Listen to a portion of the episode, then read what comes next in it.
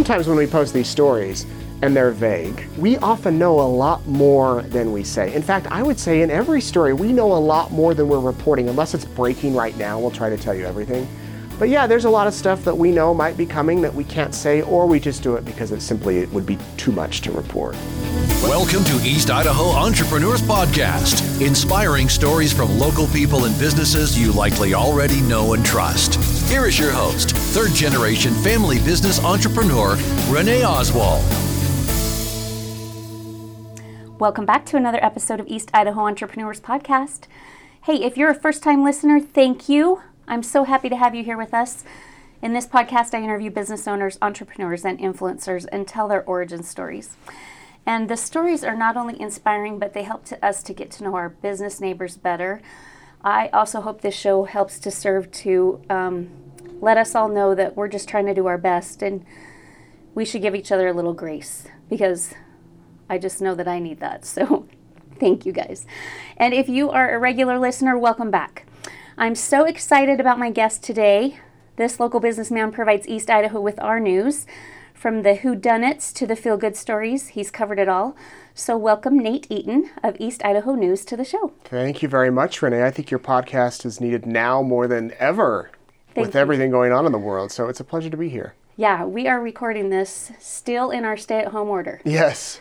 And we have a comfortable six foot distance. We do, we do, and it's nice to actually interact with a human face to face rather than on Zoom or on the phone. Yes. So, Although I have checked out that you have a very long mic that you've been using. so- yes, we created it. We stuck it on the end of a six foot long pole, and we're trying to be creative. Maybe we'll use that forever. Who Yeah, knows? just you stay there and I'll be here. yeah, yeah. Well, we, we may need to. I hope that um, soon we'll be able to have a little less distance between us. But Yeah. we do what we got to do. Exactly. So thanks for being on the show. Um, how is it to have the tables turned and have somebody interviewing you for once? You know, I always like to ask the questions, but I, I'll answer anything, and hopefully, I give you some some good answers. But uh, I appreciate you inviting me here. There's some pretty esteemed guests you've had on over the past few weeks. I was looking through the website, so I'm in great company. Yeah, you are in great company. We have some amazing business owners here in East Idaho, and I feel like I've just scratched the surface. So just imagine all the people that we could So talk many. to. You could do this for 50 years and still not get everybody. Okay, that's my plan. I have a few years to go. Yeah. Well, Nate, this this show could be two hours long because I could talk to you for forever. But let's just start so we, we can get some context about staying true to the format. We want to hear about your story. So let's start at the beginning. Tell us about starting East Idaho News. So what was the inspiration behind starting an online news outlet in East Idaho? Well, I had started my television career as a young reporter back in 2006 at KIDK, back when KIDK was on 17th Street. Yes. Uh, right behind Baskin Robbins. I know that And- very well. Yeah, so so a lot of reporters start in small towns like Idaho Falls, which is what I did. I was here for three years, and then I moved to Richmond, Virginia. Were you an Idaho boy? No, no, I grew up in Utah near Salt Lake City. So um, I came up here to go to school and just stuck around, got my first job, and and then left, never planning to return. I was ready to go, and actually, the day I left town, I got stuck in the snow three or four times in my little Honda Civic. So I was more than happy and ready to go. Get me out of here. Although Virginia was going to also offer you snow. Yeah, but not as much. Okay, and and when it. it snows there, everything shuts down and it's the end of the world. So uh, I, I was excited to go to the East Coast, go to a bigger market. I reported for the ABC station out there. And I was there for about four years when I got a call one day from a man named Frank Vandersloot. Hmm, heard of him? Yeah, yes. yeah. And it was completely out of the blue. Frank and I did not have any sort of relationship or anything, but I had done a story with him before I left Idaho, just about him and his business and whatnot. And unbeknownst to me, he had, I guess, been following what I had been doing, and he said, I've, I've got this idea to have an online news agency here in Idaho Falls. The Post Register had just let a bunch of people go. Channel 3 had shut down and merged with Channel 8, so that there was kind of a void for, for local news. And, and they were doing the best they could, the other outlets were. And, and it was an interesting phone call, completely out of the blue. And I said, Well, I, I, uh, I don't know. Actually, I, I do know. And the answer is no. I, I had just gotten married. We had just bought a new house, and I had just signed a new contract with my TV station. And so, Yeah, the timing was not. no, right. no. Why and- would they do that? And and it was looking at it then. It was kind of career suicide because at least in the TV industry, once you leave TV, you don't really get back in. because there's somebody younger, somebody better looking, you know, all that. Oh, So. Um, I told him that I, I really wasn't that interested, and, and he said, you know, this this will be, if you're interested, this will be your operation. I'm not going to be involved. I'm not going to show up. I really want it as a place to serve the community. So um, two years went by, and at the back of my mind, I was always thinking about the what ifs, maybe this and that, and he didn't pressure me or really follow up. And then my wife was in labor one day at the hospital, and he called. And after the baby came, and she was, uh, you know, safe and secure, and Frank's said, not so good at timing. "Yeah, right, I know." and he, I said, "Do you mind if I call him back?" And she said, "Yes, but we're not moving to Idaho." and I remember Is walking. she from Virginia? She's from Virginia, Oh, and, and her parents were there at the hospital with us, and all her, all the family, and we loved the East Coast. Yeah. Um, but I remember walking out onto the balcony of this hospital and calling Frank back, and he said, um, "I'm coming to Washington D.C. in a few days. Can we meet for for dinner and discuss this?" And I said, "Yeah, but I, I'm pretty sure we're not going. Uh, but I'll I'll meet with you." And so I went back and told my wife, and she said, "We're not moving to Idaho." And a few days later, I went to meet with Frank at this restaurant, and we sat down. And I'll never forget the first question he said is, "What do you want out of your life, and is your current job giving it to you?" And at that point, it wasn't. I, I just had our we had our second child. I was working late. I was working on television, which is a run and gun, go go go go go, and a lot of crime, a lot of stories, and just I was ready for a change. Mm-hmm. And so I told him what I wanted. I'd love to be home with my family more. I'd love to maybe be a little more entrepreneurial and, and cover some good news once in a while and do this and this and this. And he said, I think that I can help give you all of that and not be your quote unquote boss. Uh, And he hadn't gone forward with this in your absence in those two years. no, he, he no, just sat on it. He just sat on it, and I think it came into his mind. And my concern was I don't want him to be overly aggressive in managing the newsroom, and he promised he wouldn't, and he has kept that promise. He's been the most hands off. Well, he doesn't really own us anymore. So, so yeah, it was. It was uh, an interesting conversation. We met for three hours, and then, long story short, three months later, we moved here. Wow. How'd you convince your wife Uh, that you you'd kn- be home? that and it was a big leap of faith on her behalf. No kidding. Yeah, and, and that that was five years ago this month. Wow. So um, she she now feels like it's home here, and and it, it was it was hard in the beginning because we were when so we moved here, and the only guidance and direction Frank gave was build a good product. Build a good product, and the money will come. Don't focus on the money. Because if you just focus about making money and you have a crappy product, you'll never get the money. Yeah, it's so true. That's all you're ever chasing. Exactly. Yeah. And so we were fortunate enough in an era where newsrooms are shutting down every day to have his seed money to get us going. And now he doesn't need to fund us. You know, we're self-sustaining, we're on our own, and, and we're able to produce hopefully good news. Some might argue with that. Some stories are better than others, but that's kind of been our guiding thing is, is build a good product, a community resource, and, and that's what we've tried to do. So, how did you know it would work? Had you seen models, or had Frank seen models that he knew that this would work? Um, and I, I mean, I understand that news was moving out of print and TV, everything's digital and uh, on demand. But five years ago, it wasn't completely like it was today. So, how did you know this would be successful? I didn't think it would. I, I didn't I didn't know how it would. I figured I can go and do this because I was ready for a change anyway.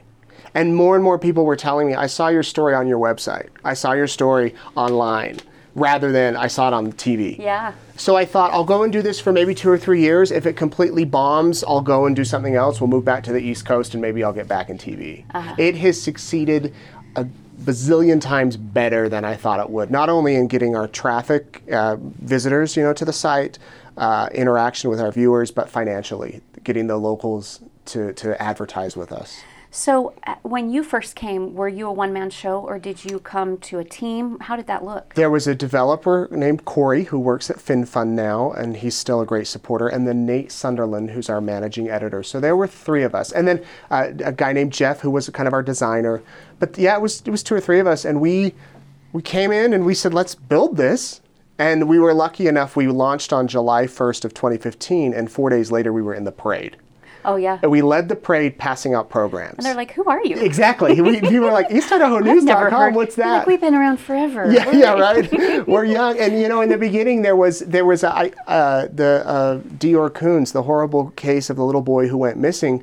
We kind of nine days after we launched, that story kind of broke open, and we were able to cover that story and and uh, you know get information quick fast because we're online only and. I hate to say that that that, that story kind of got us on the map, but in Yeah. a way, in a way, it did. Yeah. Well, there were so many different aspects of it Yeah. that you could follow different tracks of that Exactly. whole thing. Yeah. Well, I suspect that that's um, kind of the case now. You have a, a little attention happening um, with some recent news stories, and so good or bad, that's what you're here for. It's your you're here to tell us what's going on. Yes, and you know, I, I, uh, I, I, you're talking about the Daybell case, I, believe, I imagine, which has really taken on a life of its own without any intention on our behalf. It's just this case that was thrown into the national spotlight, and and yeah, we're we're here. You know, truth be told, I love doing feature stories. I love doing feel good stories uh, more than deep down investigations. I like that too, but really the the great thing is because we're a website, we can put on as many videos as we want. We are not limited to time or space. Yeah. So if we want to do a story on the ducks that sadly fell in the drain down by Best Buy and the firefighter saved them, we can do it. But we'll also have something else for you if you don't want that, which is funny to me. All you commenters out there that are saying this isn't real news, we'll give you plenty of the quote real news on the other end. You know. Yeah. so yeah. th- You, you got a whole gamut. yeah, right. We, we've got something hopefully for everybody. So. Yes. Well, you haven't quite moved into Enquirer kind of. Uh, I, we yet. plan to never do that. it would be so easy. For those that say all you do is sensationalize everything, believe me, it would be much easier to run a quote fake news website or a sensational website rather than just sticking to the facts. So, how do you find stories? Oh boy, people like you. People like uh, every person listening right now probably has a story that we could cover, whether it's about them or their neighbor or their friends. In the beginning, and actually still today, a lot of Facebook. We get we probably get ten or twelve Facebook messages an hour uh, of what's going on, um, and and so Facebook calls. Uh, you keep an ear open, an eye open. Generally, if you do a, a story about one thing, you get messages about other things. So mainly viewers, people like you and, and readers, they're our main sources. You have um, hundreds of comments sometimes. How do you look at all of that and know what people are saying, or do you even? Personally, I don't read the comments. I, I, I might read comments here or there on certain stories, or if there's a particular. We have Nate, uh, the other Nate, our managing editor. He is our comment patroller, so he will go through and try to manage things. And we want to interact with our audience and answer questions. And if we're wrong, say sorry. We you're right. We had a typo. Um, if there's a particularly heated conversation or a conversation that might get us in legal trouble, you know, I'll go take a look and, and read them, or we'll ask the people to remove them. But yeah, our, our audience is very interactive, which is good. We like that for the most part. Yeah, right. Well, and that's what I was going to say. You're under the microscope with the public, and everyone seems to have an opinion about what you are or you are not doing. Mm-hmm. So, how you say that you don't read those individually, but there's got to be something in the back of your head that you kind of know this scrutiny is happening. And I think more what I'm asking you is that with us having m- more and more online presence as influencers or whatever we're doing, we um, you know, we, we generate haters sometimes. Yeah. So how what advice do you have for people, even businesses sometimes will get, you know, just random comments of somebody who might not we may not have met all of their expectations. What advice do you have for us when you have to deal with the haters? Yeah, that's a great question because the instant uh, reaction is to react and Defend become yourself. defensive or even ugly back. And, and uh, Nate, our other Nate, is very good at trying to rationally speak to people. If they say this is fake news, blah blah blah, blah okay, well, what is what is fake about it? And a lot of times he'll take those conversations to private. And so if someone leaves you a horrible review or talks about how awful their service was or whatever, sometimes it's not so bad to privately message them and say, I saw your message on our Facebook page. Uh, would you mind explaining what happened? And going back and forth and creating a dialogue that way. And most of the time, you can have a friend by the end of the conversation. Yeah, I agree with that. For, for the people that, that are angry with me over stories I'd cover, I'd love to sit down and have lunch with them. There was an attorney that I met with a few weeks ago who uh, their client had been in the news and was very, very angry and sent me a bunch of messages. And I said, Can we meet for lunch off the record and just chat? I, I do want to understand your perspective. right. And, and it was a it was a good lunch and, and now we're able to I'm able to communicate with him and hopefully use him as a source. So you can win much more support that way. Then again, there are some people that are just trolls and you'll never win them over. But Yeah. How do you not let that get in your head and um, and you know like get to you? Like, yeah, I actually do suck. No, not that you do, but you know that. oh, in the do you make beginning it was hard because Yeah. I came I came from a television background where you know you do the news and unless you really messed up and they called the newsroom or maybe sent an email, you didn't hear didn't it and you went it. home. Uh, they might have been laughing at you at home. Yeah, right. But and, you- but you didn't know. but here, here, the online stuff. Um, early on, it, it would it would get personal, and, and and I that's when I just decided I, I couldn't read it. And Yeah. there's still some things I'll hear about, or there are stories we know before we post that oh, this is going to get us some heat. We know it's it's, worth it. coming. It's, we know it's worth it, or we have to do it. You know, we can't just if we don't report this, people will say half the people will say, "Why didn't you report it?" and the other half will say, "This isn't news." So, Mm-hmm. generally, though, within two or three days, I've forgotten about it. Yeah. And so has the public. Do you remember what was on the news? Well, we do now because of coronavirus. but really, uh, the public's attention span is so short that, and here's some- other advice that people say if your mugshot's on our website or, or whatever, people get, oh no, you've ruined my life, you've ruined our business, you've ruined this. Generally, within two or three days, the public forgets. Yeah. Unless it's a big enough story. Yeah, I think that's a public great message about people move on. I mean, Yes. it's us that keep it in our head and, and play it over and over and over. And yeah, we just got to learn also to let go, forgive ourselves, and move on. Yeah. Yeah, that's a great message. Okay, so I want to ask you a question. You have a few different segments where you get to be the deliverer of surprises. Usually those are monetary, and people are happy to see you. So this is especially true at Christmas time with Secret Santa. Can you give us a little back history about how Secret Santa came to be? Um, the I know that you're not going to talk about who the givers are, but how how has that happened, and how has it grown from a hundred thousand when you first began to five hundred thousand now? Uh, it's it's incredible and it's it's mind blowing what happened. We we were East Idaho News. It was our first year, and about six or seven days before Christmas, I got a call um, from a local couple that, that said we want to give away hundred thousand dollars. But we don't know how to find people in true need. Not just I've never been to Disneyland or I want a new guitar, but I can't pay my water bill and my husband just passed away. You know, And we're living in the garage. yeah, yeah. Whatever. Is, is there any way East Idaho News could help us find these people? And I said, yeah, I'm, I'm, I'm, we'd love to. And, and I said, I suggested, could we bring a camera uh, to some of these surprises and kind of spread the, the cheer? And, and um, we talked about it, and it was more of a as long as they're comfortable with it, because some of these situations are just, you know, abusive relationships, heart, heartbreaking relationships that you don't want to put out on the news. So um, I remember stepping outside our building and recording a quick little video saying, "Hey, we have $100,000 that we want to give to deserving couples. Email us, or deserving families." And our email almost crashed.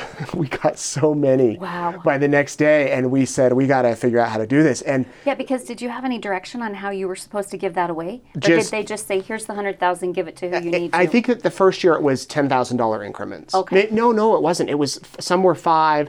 Uh, as many people as you could. it's whatever you thought. Yeah, well, and the Secret Santa would kind of consult, but it was more of let's try to give away this money. And so we were out until Christmas Eve that year, uh, giving this this money away and posting the videos. And I think um, Inside Edition, a national television show, saw some of the videos and picked it up. And the next year, uh, it just grew. And the next year, we knew that we needed to maintain it a little bit, organize it a little bit better because it wasn't so rushed. So we set up a form on our site, and it got to the point now where we are are vetting the people that come in. Every entry is is read. Last Christmas we got four thousand, and every single one is read. and then they're put into piles of like definitely you know vet these maybe no way on this end possible uh-huh. and they're kind of sorted out and then there's a committee that we meet together every day every other day and say let's check on this one let's check on this one and we're vetting and we're calling people so it's kind of turned more into a of a you know you know, uh, I don't know what, what you want to call it, but more of a we're checking out these people, Yeah, you know, right, and and, right. and and delivering on their needs. And um, they could they could use fifty thousand, but if you give them ten, they're going to be able to feed their family, Yes, right? Yeah. yes. I mean, I get it. You can't give everything to everyone. exactly, and maybe ten thousand dollars, five thousand dollars to some right. people can just be overwhelming, and uh, if but maybe a washer and dryer could more more fulfill the need. right. And so that that's how it's turned down to. And the Secret Santa has has been the one that has said let's increase it, and it's Has it's, it been the same giver all over uh, all yes. these years? Yep. Same same same person who doesn't want their name out there and just Yeah. wants to be involved. And we do have a lot of other people that have said I want to contribute. And what we say to them because that becomes a lot to manage. Yes. It, it takes our whole staff all of December to do this. Uh, we say find someone and and and do something kind. The crazy thing in all of this has been the how big it's gotten on YouTube um, we have i get an email at least every other day still in april may june july from people in i got one from yesterday someone in israel somebody in nova scotia somebody in our australia argentina Wow. all over the world and these emails I, I save them all one day i'll probably put them in a book they just somebody in england who's been quarantined for weeks who says that's how they've gotten through the quarantine by watching these videos. Yeah, yeah. and and people that one one man who said that he he's dying of cancer and I think he was in Texas and he's realized he need to make he needs to make things right in his life and he saw the videos and says that that's what's changed him and and I mean some of these stories will just bring you to tears because that was never the intention to have it be like that. It was to to bless people here in eastern Idaho but there's been this ripple effect and I hope it's something that we can do for many many many years. I hope so too, because whenever I need a real good feel good cry, I, I I put on a few Put of those videos those, too, yeah. because you have a few of those that are like, oh, well, I mean, several. Oh, You're yeah. like, I can't, I can't get through this story. It's just so moving. So Oh. thank you for telling those stories and sharing, you know, just the joy too that comes to be able to give just a little bit. Yeah, and that's that's what we try to do, and, and and some of the most you know touching ones, like I said, are the ones off camera. The people that are just in horrible, horrible situations who just need a break. They've run out of money and they've run out of luck. And we might not be able to give them luck, but thanks to the Secret Santa, we can give them $1,000 or $2,000, which can be a, game changer in a lot of situations. Yeah. Yeah, isn't that the truth? Well, thank you. You talked a little bit earlier about one of your your favorite type of stories are feature stories. So I want to ask a little bit more about that. You've covered many, many stories. Do you have any idea how many stories you've done? Oh, gee. Well, I've been, I started in 06, so what is that, 14 years now in news? Yeah. Can You, I, who knows how many stories don't that know. So, what story or type of stories have been the most challenging for you? Mm, that's a good question. The any anything involving children in abuse or who have been hurt or or situations like that. And I'll be honest, I personally try not to cover those anymore now. We have other members of our staff who are good at, at crime stories. Uh, there's there's a few we'll all pick up, but reading through some of those court documents, are, it's it's too much now. Has that been since you've become a father? That's Yeah, harder? yeah, and and the older I've gotten, it's more. Uh, some of these things are just so horrific, and I don't want to. Rem- I don't want to remember them or think about them. Um, some of the other ones, uh, where where I used to work in Richmond, I covered a, a lot of crime, and at least you know shootings every day, day in day out. Those are actually covering crime is actually pretty easy. You state the facts. You state what happened and who did what allegedly, and what the police say and whatnot. It's trying to take the crime beyond the normal story and try to get the family member to talk or try to get the uh, you really paint a picture of who we're talking about here. So yeah, it can be tough going on and knocking on someone's door of, of a spouse or a child who's just died and said, "Would you mind talking to us?" And a lot of people say, "Well, why does the news need to do that?" We don't. But I think a lot of times, if you can put a face to it and see that this person who was randomly shot had a had a life, and we want to honor them, we want to tell the public about them. So those can be difficult, but in a lot of ways also rewarding. Uh, you know, covering the, the Hansen family plane crash last November. That was horrible. Horrible. And I, rem- I remember I was at Fred Meyer when I got the first call that, hey, this plane went down and who was on it and do we know if they survived? And then I was, at, I had to stop by Albertsons an hour later and I got another call saying, yeah, there's, there's this many people dead. And I'm thinking, what? Yeah, that can't be real. Yeah, and how do you, as a small newsroom of six people, how do you cover that, and not and be sensitive and not reveal names, but still report the news, and so those those can be very very hard to cover. Um, so yeah, th- those can be the difficult ones, and but in a lot of times, after after the fact, you can. Some of my best relationships are with people that I've covered in those horrible situations. You you you kind of create a bond and a friendship that that lasts. I rem- I covered a story of a woman named Star who was shot in the head by her husband while she was holding their baby. And, and fell to the ground, and then he took off and left her to die. and and she survived. And I met her when she was getting a makeover years after because they wanted to make her look pretty. And she has a, a false eye and one, one, uh, one, you know, one of her eyes is, is false and they're fake, whatever we call it. Um, and uh, she had had her whole whole face rebuilt, and she still had bullet fragments in her head. But sitting there talking to her was so encouraging, and we were able to f- to form this friendship. I've got a picture of her on my wall in my in my office uh, that I can remember her by. And so some of the most horrific stories can turn out to also be some of the ones I don't forget. Yeah, yeah. I I mean, because that the other flip side of that coin, I was going to ask you what what ones are the most rewarding, and maybe it's the same. You're right. You're right. The Secret Santas are always rewarding. Yeah. Um, those those are a lot of fun.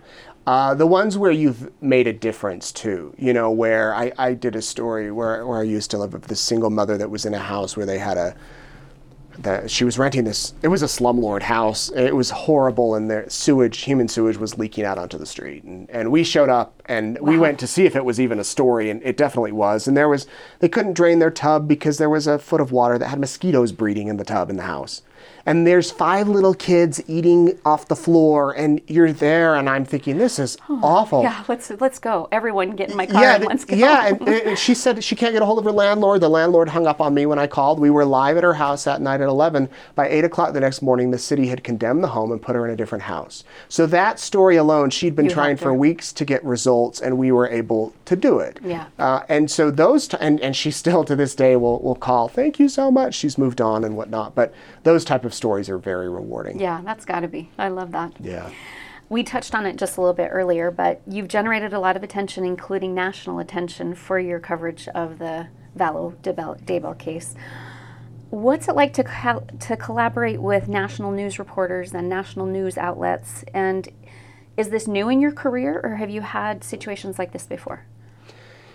Um, good question. So when I moved to Virginia, um, one of the first stories I covered was the reopening of a building at Virginia Tech after uh, there had been a horrible shooting. 32 students had, had died and faculty members. And so they sent me to cover that, and that was the, my first experience with national media. And, and it was weird to be in a room next to the Washington Post and uh, Fox News and CNN. Yeah. And here's me You're like, hi. yeah, and and so I it was interesting to watch them work, and then a few months later, I covered the execution of the DC sniper, which was a big story on the East Coast back in the early 2000s, and we showed up, and we were each assigned uh, uh, like four by six spot. And standing next to me is like Anderson Cooper and Greta Van Susteren from Fox News, and it was just surreal. Now I didn't I, I didn't really work with them, but I was able to see how they worked and and what happened there.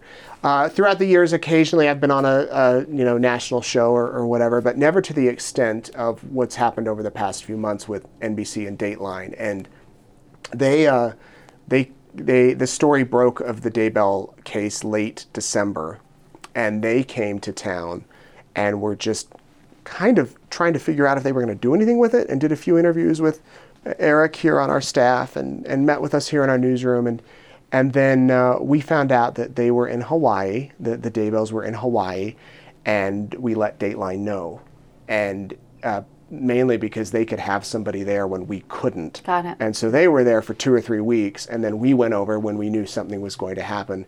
And then since then, we've we've kind of just formed this relationship. And a lot of times, the national media does not treat the local media with they kind of you know thumb their nose at them Sure, because sure. they're national. That has been the complete opposite on this story. You know, they they have been very good to us and helping us with resources, and we've tried to help them. And we're we're here obviously, and they can't be here, and so it's been a, it's been a, a, a great relationship. And um, they have another show coming on. Maybe by the time this is up, there will be another Dateline on on the air, another two-hour show that. An update on what's going on. Yeah, they got a, a bunch of different new people to talk.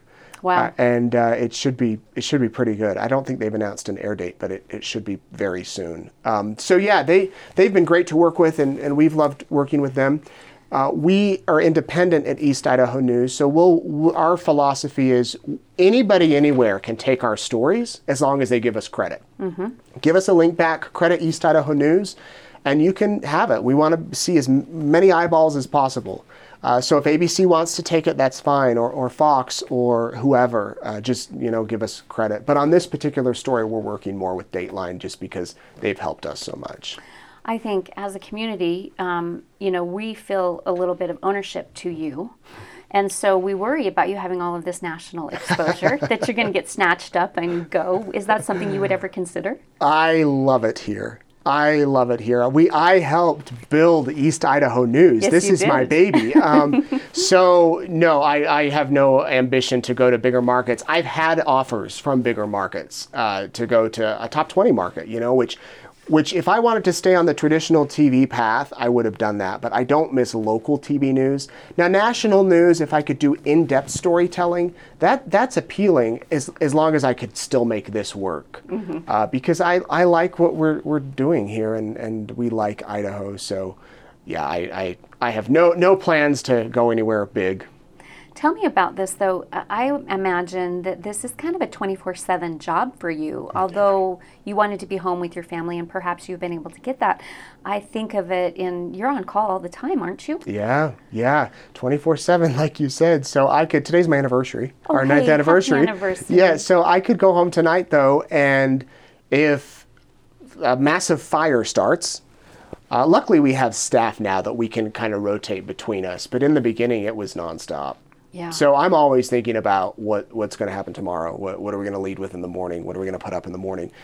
It's always going, and especially with the Daybell case, that's always going, and, and people emailing. So it can be hard to turn off. But but now that we're established, uh, I'm able to go on vacation when I you know have a, a week of vacation and, and turn it off. I might check my emails at night, but there have been days where I haven't posted anything on the website. And fortunately, we have other people that can help out. Yeah, good, good. Yeah.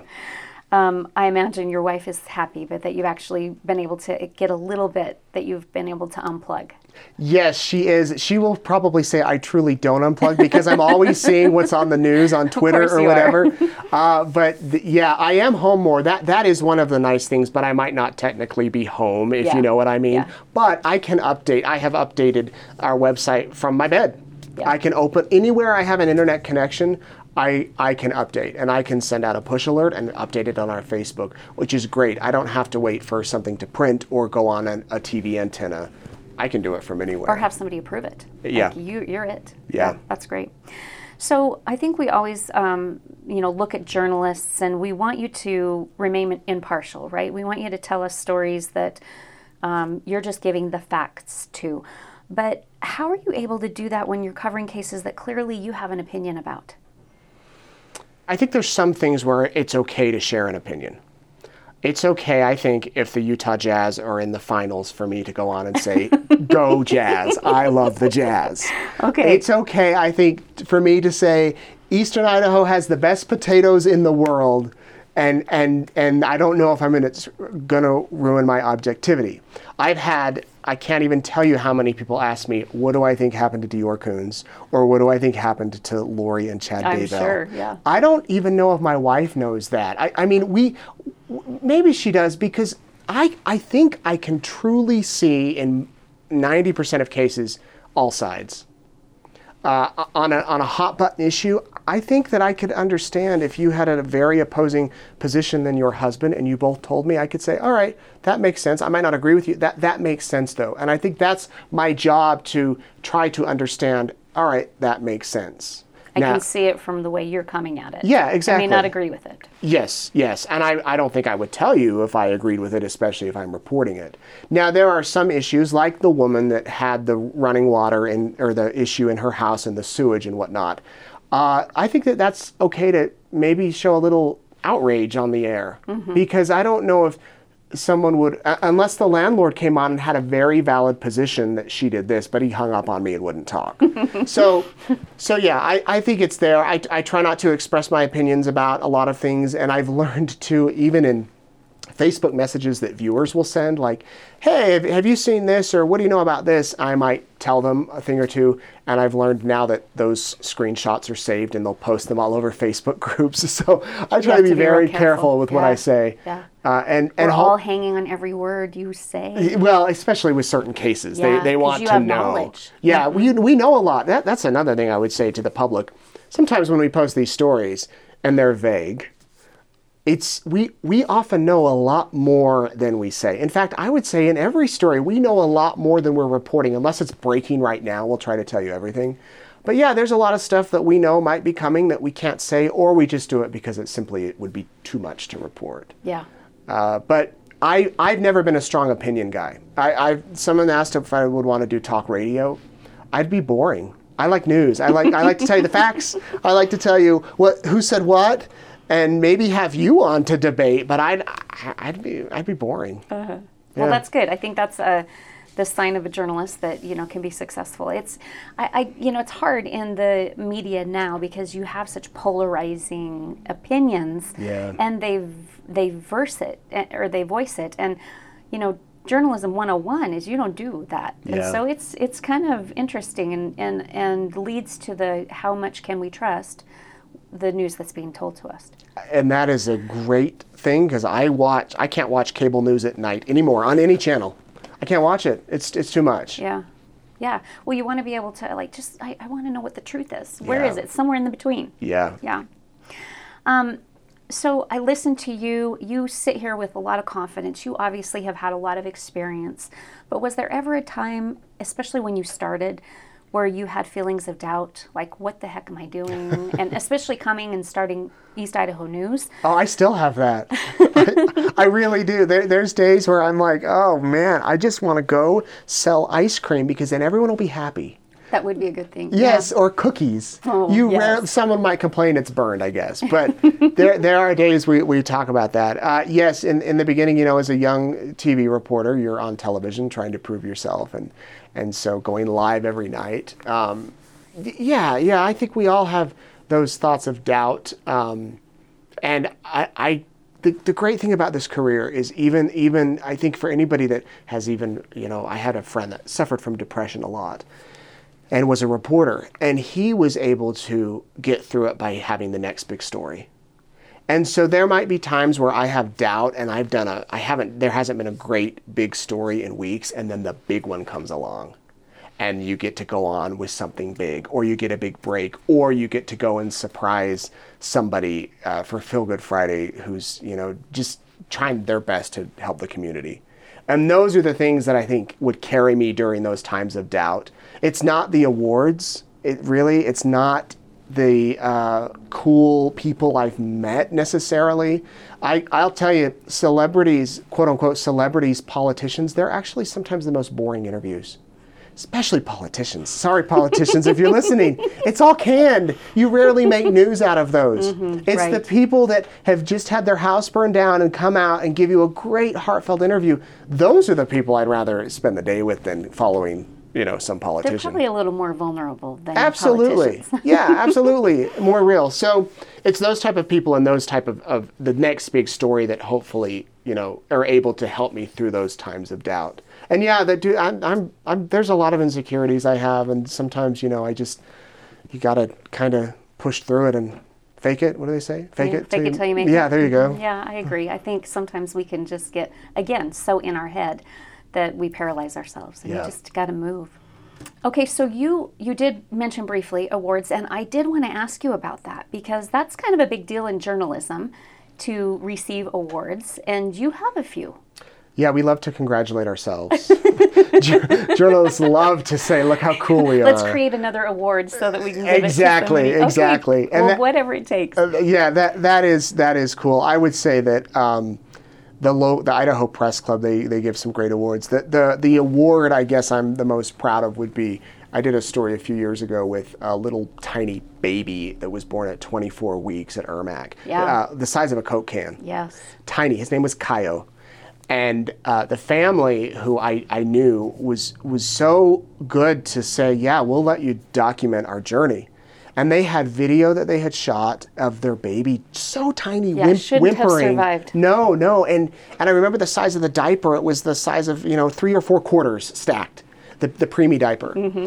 And so I, I, the Ermac let us in through, with the parents' permission, and we were able to interview the doctor and the couple, and, and we submitted this award for the Edward R. Murrow Awards. Heard of that? Yeah. Yeah, and that won a regional award, the best feature for our region, which was very cool. And then it went on to win a national award. Oh, how good. And and for to be a tiny newsroom of, of six people to win that award, I, I was more proud of us as an institution, and to be out there in in New York City, where 60 Minutes and Netflix and HBO and then East Idaho News felt a little out of I, place. is that how it went? You got Yeah. to go and then be. yeah, wow, David Muir so from the anchor from. ABC News was presenting the awards, and uh, it was bizarre. I bet you're like pinching yourself. yeah, like where are you from? East Idaho News? Uh, Idaho, where's that? yeah, yeah, Iowa. Yeah. So um, that that was that was very cool, and you know th- those. It's always an honor to get those, but I. Yeah, in the beginning of my career, that's all, all I wanted. I'll be honest with you. Isn't that typical though? I mean, Yeah. uh, for a young, scrappy journalist, that's what you're looking for. Yeah, exactly. And, Yeah. and and it's cool to, to be honored and recognized, like I said. But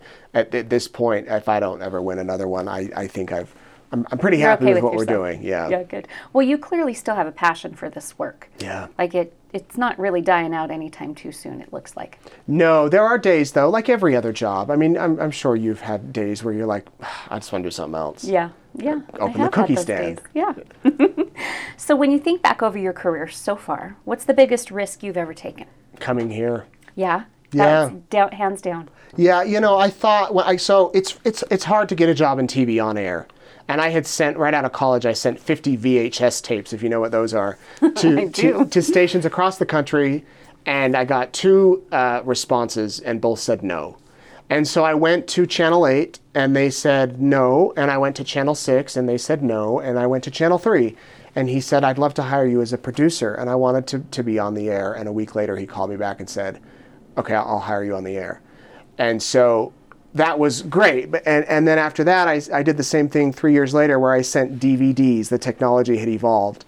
And I got a call to go to Richmond. And that, I guess, was a risk because I had never been to Richmond. I didn't know anybody. I was single at the time. And I said, I'm just going to do this. But to leave the industry that I knew and to go back to Idaho, all of my colleagues saw it as a are you crazy, doing? yeah, mm-hmm. step down move. And as I said, I didn't, I didn't think it would succeed. The night before, my wife and I were in a hotel with our little babies, and we were set to fly out here the next day. And I said to her, I don't, I don't think it's too late to say no. I said, I, I, what if, the, what if no one visits the website? What if we don't make any money? What if this is the biggest mistake of, of our lives? And she said, we're, we're going to do it.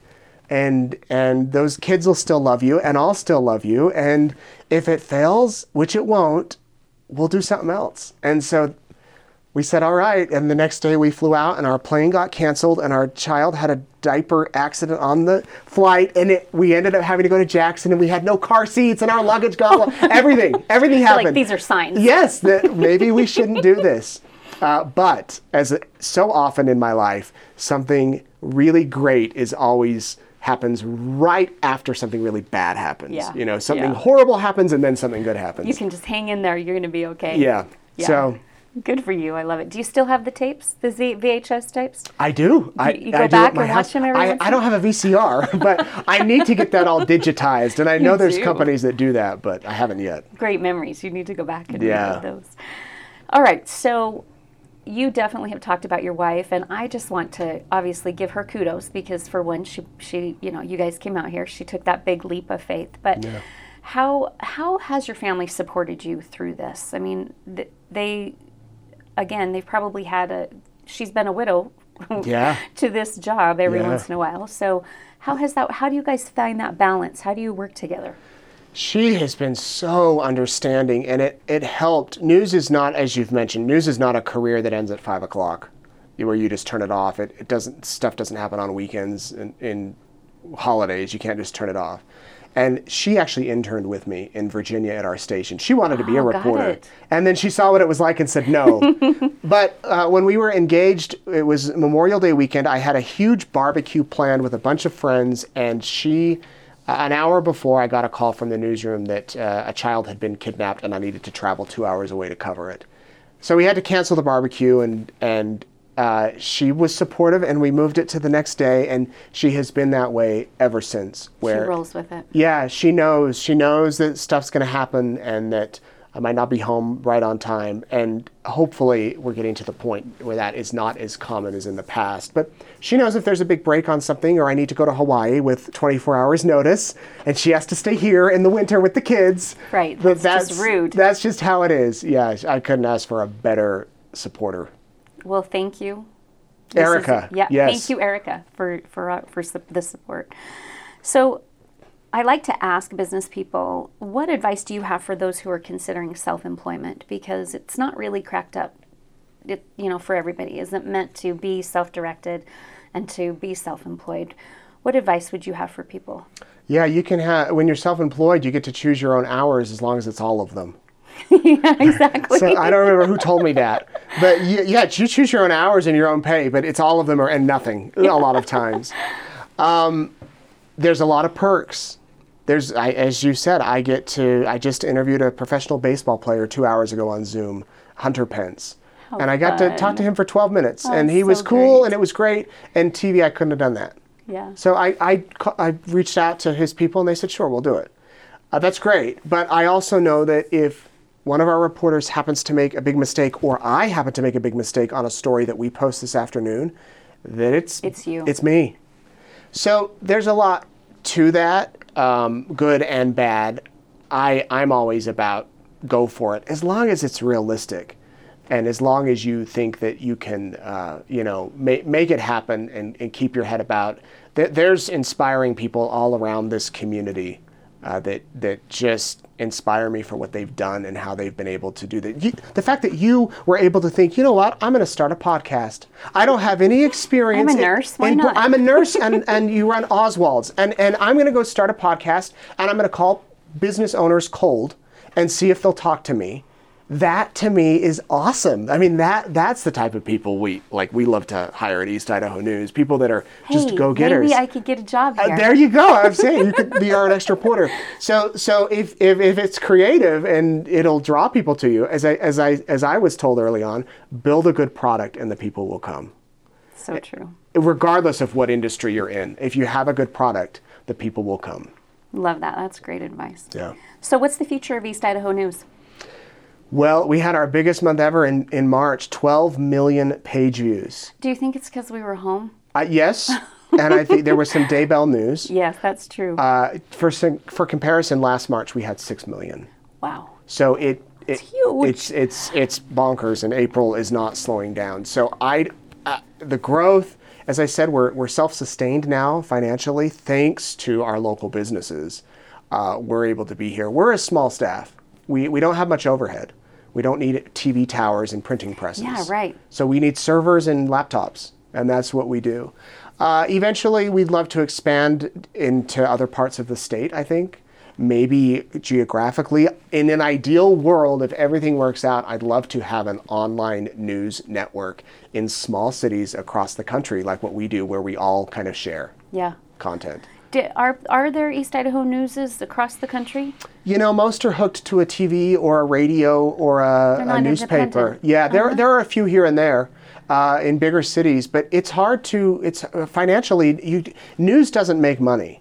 It's the it's the filler stuff. On the Today Show, they do the concert series that makes the money. Yeah. Newspapers are paid with advertising and with obituaries and legal notices, and uh, television makes it from Modern Family, the programming. So it can be hard to just sustain a news product. Uh, but hopefully, hopefully we can kind of set precedent, maybe. Yeah. But well, how do you do that? It's through advertising, business advertising. Yep. Simply. Yeah, and sponsorships like yeah. our Feel Good Friday. Right. Uh huh. Um, we do we do have obituaries now, so they're forty five dollars, but we don't. That's more of a public service. We don't we don't make it, uh, money off of that. Yeah. Um, but yeah, it's mainly advertising.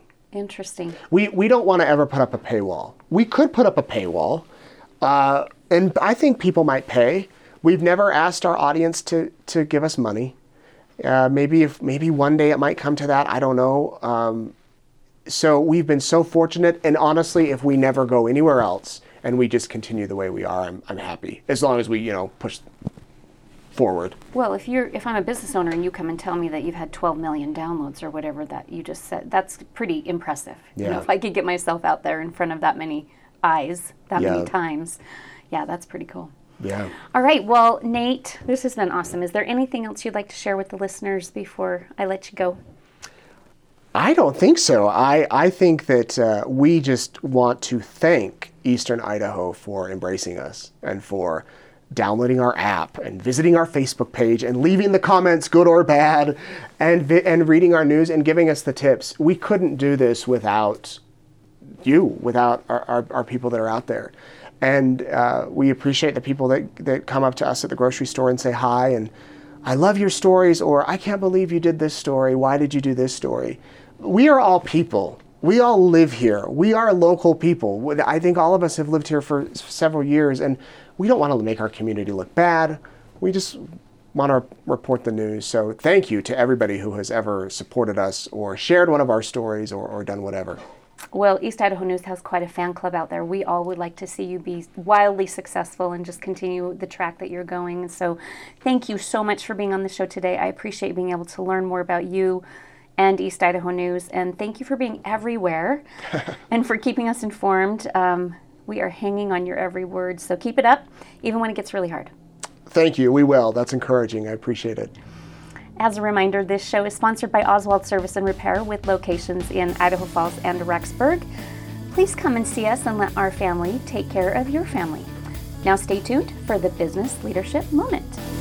It's now time for a business leadership moment on East Idaho Entrepreneurs Podcast.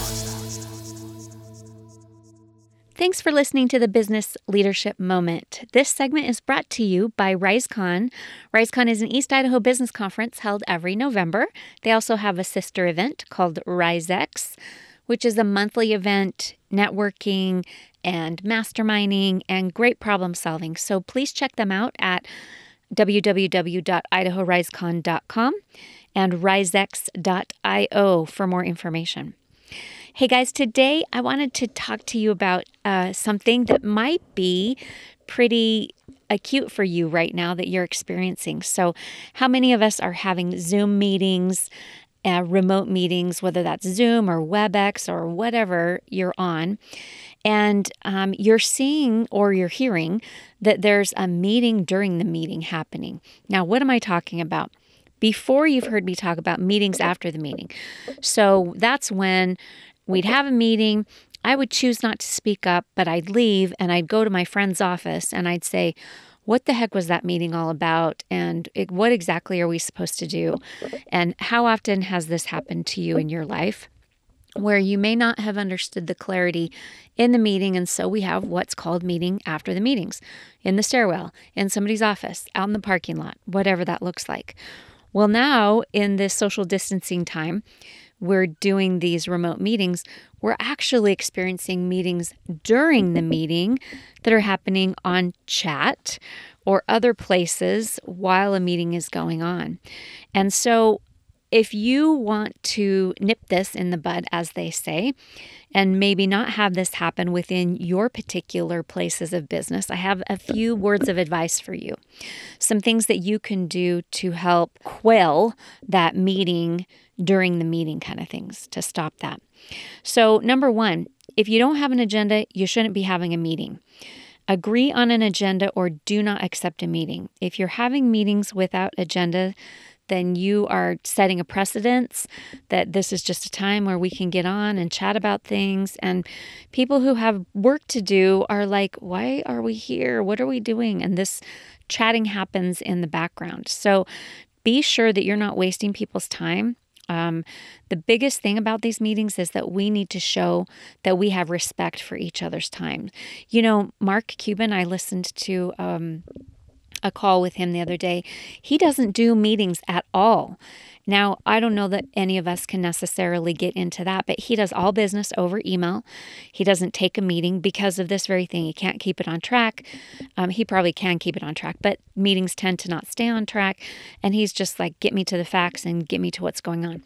If you have an agenda, you can stay on track. If you don't have an agenda, don't accept a meeting. Make sure that it's perfectly clear as to why you're actually meeting. Um, step two, you could perhaps do a Q&A facilitation, meaning that you're defining the question that's being asked. And it can be as simple as restating something and saying, Is that your question? And then ask, Did I answer the question? Now, this might be like, Are you kidding me? But it goes back to the concept of clarity and I've talked a lot about clarity, but this is another place where we'll let a conversation go in a meeting and people are lost.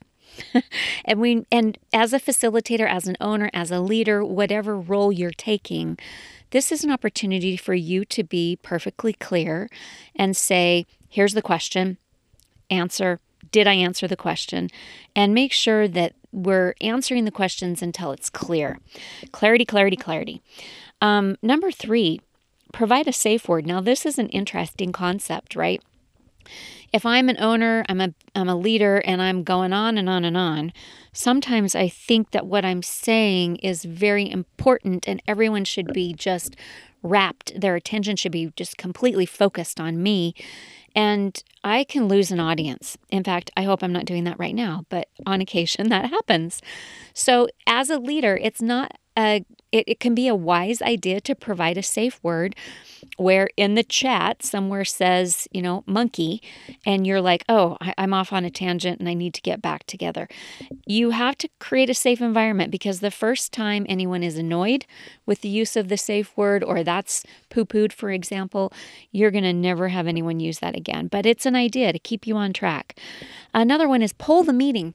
After you've had this meeting, ask people on a, to rate it on a scale from one to five. And if you want honesty, you're going to want to make this anonymous. So ask them how effective your meetings are on a scale from one to five. How effective is this? And if you're not getting fives, then stop wasting your time and other people's time. Get some clarity in your meetings, have an agenda, figure out exactly what you're doing with your meetings. Um, those are just some ideas to make sure that you're having effective meetings and keeping them compelling enough to help everyone to stay off of a meeting during the meeting. So, hopefully, those ideas have helped you this week. And thank you so much for listening to the show. I look forward to having you back next week. And so, we'll see you then. Thank you for listening to East Idaho Entrepreneurs Podcast. Proudly brought to you by Oswald Service and Repair for all your car care needs in Eastern Idaho. Let our family take care of yours. www.oswaldserviceinc.com